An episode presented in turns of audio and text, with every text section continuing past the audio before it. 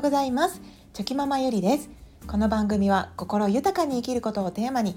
少し HSP 気質がある私が生きづらさを感じつつも、美容師を主軸に NFT クリエイター、ブロガー、4コマ漫画への挑戦と2児の子育ての奮闘の日々を書き綴ったブログ、チョキママゆりの思考部屋の朗読をしている番組です。最後にゆるい雑談もあります。それではよろしくお願いします。令和3年7月6日、子どもの朝の準備が遅くて困る。子どもの朝準備をスムーズにするには、お支度表やタイマーなど解決策を考える。後編。ゲーム感覚で競争する。これもシンプルに競争です。ご飯を食べるのも、服を着替えるのも、歯を磨くのも、いろんなことを親も一緒に競争します。これは早く準備が済まされるというメリットと、親と子どものコミュニケーションになりますので、とても良かったです。ただ一つ難点が、親のテンションが高くないとできないです。これは本当にこちらも体力を朝から使いますので、本当にテンションであったり体調が良くないとなかなか毎日はできません。そしてその間は他のしたいこと、今日するべき用事の段取りやお弁当の準備などができなくなるので、それは困ります。ただ息子は親と朝から遊んでいる感覚なので、めちゃくちゃ喜んでいます。今日はできるのかな？などの声かけを毎日アレンジしてみる。プライドをくすぐるような言い回しをしてみるということです。負けず嫌いな息子はちょこっとプライドをくすぐってあげると、そんなん簡単やわ、見ててやと猛ダッシュで準備し始めてくれたりします。ただこれも一つ難点が、毎日同じ言葉をかけると、さすがに息子もわざと言ってるなとバレますので、言い回しをアレンジして考えなければいけないということです。結構頭を使います。でも言い方一つで朝の支度がスムーズになれるのなら、やってみる価値はありますよね。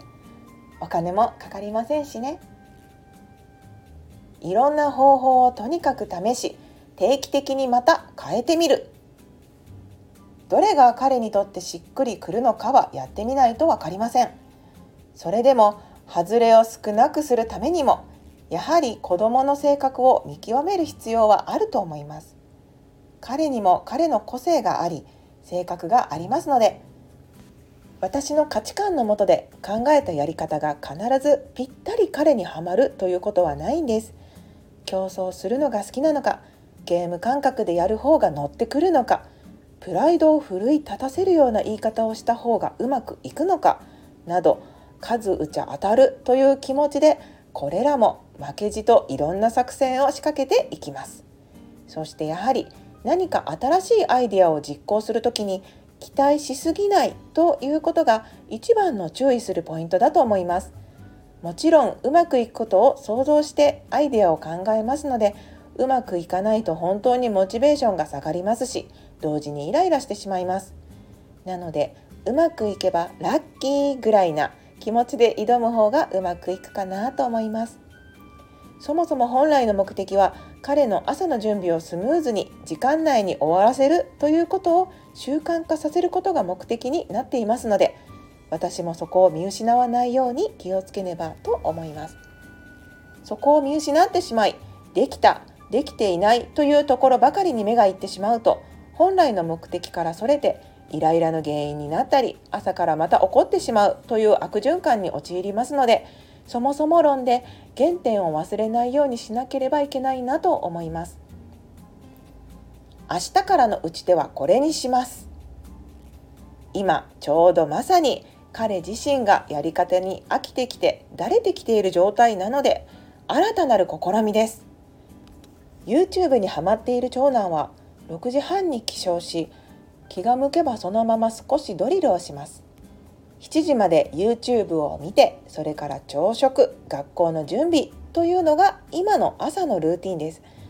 朝テレビを見るなら7時までと決めているのですが、キリのいいとこまで見させてなど、少しずつ彼がルールの枠を超えてきて、そんな日には必ず準備時間がずれ込みますので、本当にギリギリになりながら準備して出ていきます。朝テレビを見ない日は比較的スムーズに準備をしているのですが、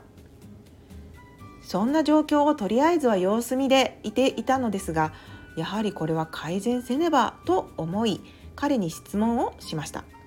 テレビの時間を少し過ぎて準備がギリギリになってしまったその日の夜に、どうすれば朝ギリギリにならずに準備できると思う？テレビの時間を守ったら間に合う。